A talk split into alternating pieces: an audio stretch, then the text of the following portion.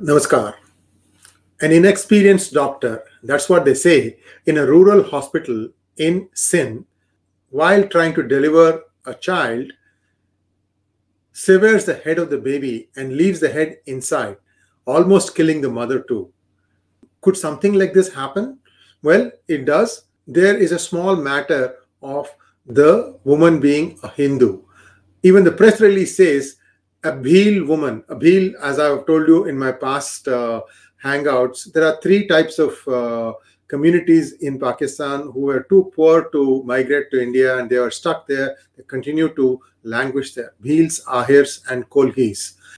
A rural hospital did a bad job of uh, delivering a child, and the child's head was severed and left in the body of the woman.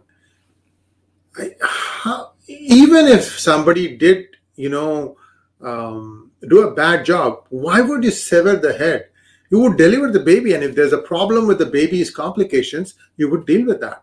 Now they are saying they're going to have an inquiry. How many times have you heard this from Pakistan? There will be an inquiry co- conducted. Nothing will happen. Just like every other news cycle, this too shall pass. Let's get to the main topic for the day, which is Mr. C.J. Werleman, who is also squealing that India has banned his Twitter account. Well, let's take a look at who this person is.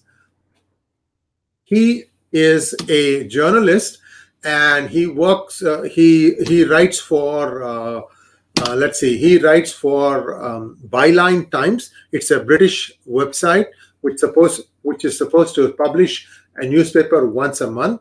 And they say that they cover things that others don't cover. I have not seen a single English site in England, that is UK, that has covered this uh, leaving of the baby's head inside the womb of a woman. How horrible can that be? Why isn't the medical community talking about it? In order for the medical community to talk about it, somebody has to write about it. And I'm hoping through this video that this will start a dialogue and, and how such a thing can be avoided in the future. I just chanced upon one article that he wrote. The link of that is provided in the description section of this video. And he claims that uh, Rana Ayub, um, Muzammil Ayub Thakur, and Muhammad Zubair, all their Twitter accounts were banned. This is his latest article. All of them are lies. What happened was that in Rana Ayub's case, one tweet of hers was banned, that too for India others can read that tweet. Second, Muzammil Ayub Thakur, his Twitter account has not been banned.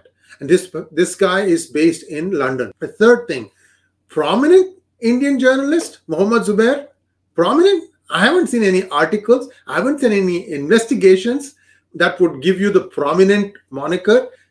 Anyway, this fellow is arrested. His Twitter handle has not been banned. I don't think. The point I'm trying to make is these are just the kind of outright lies that Werleman writes. You know, uh, the, the name Werleman sounds Jewish, but I would not be surprised if somebody is using this pseudonym to spread lies. The other interesting nexus that we found out was OFMI. We know that. I've been writing and uh, talking about that. OFMI has a Twitter account that had gone cold once a very hard hitting Disinfo Lab article came now they're kind of in hibernate mode, but once in a while they'll just jump up and they will retweet the tweets of Sheikh Ubaid, IAMC, Audrey Truschke, and CJ Werleman. Of course, the old founder, Peter Friedrich. See the pattern here? I wonder what OFMI and CJ Werleman have in common.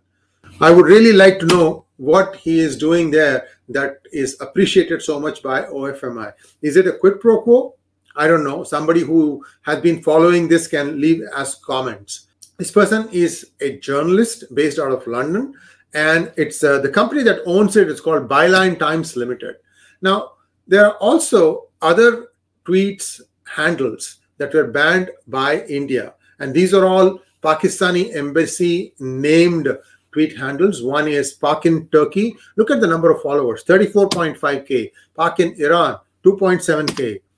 Pakistan UN underscore NY 30.8k followers and Pak in Egypt 1691 followers 1691 followers. See, this is an ecosystem that they are developing and uh, they will not stop until their lies take hold. You know what they say, right? A lie told thousand times becomes the truth. That is exactly what they're trying. It's up to us who can sift the grain from the chaff to tell them that they are liars. Thanks for watching. Please like, follow, and subscribe to our P Gurus channel and also click on the bell button for notifications.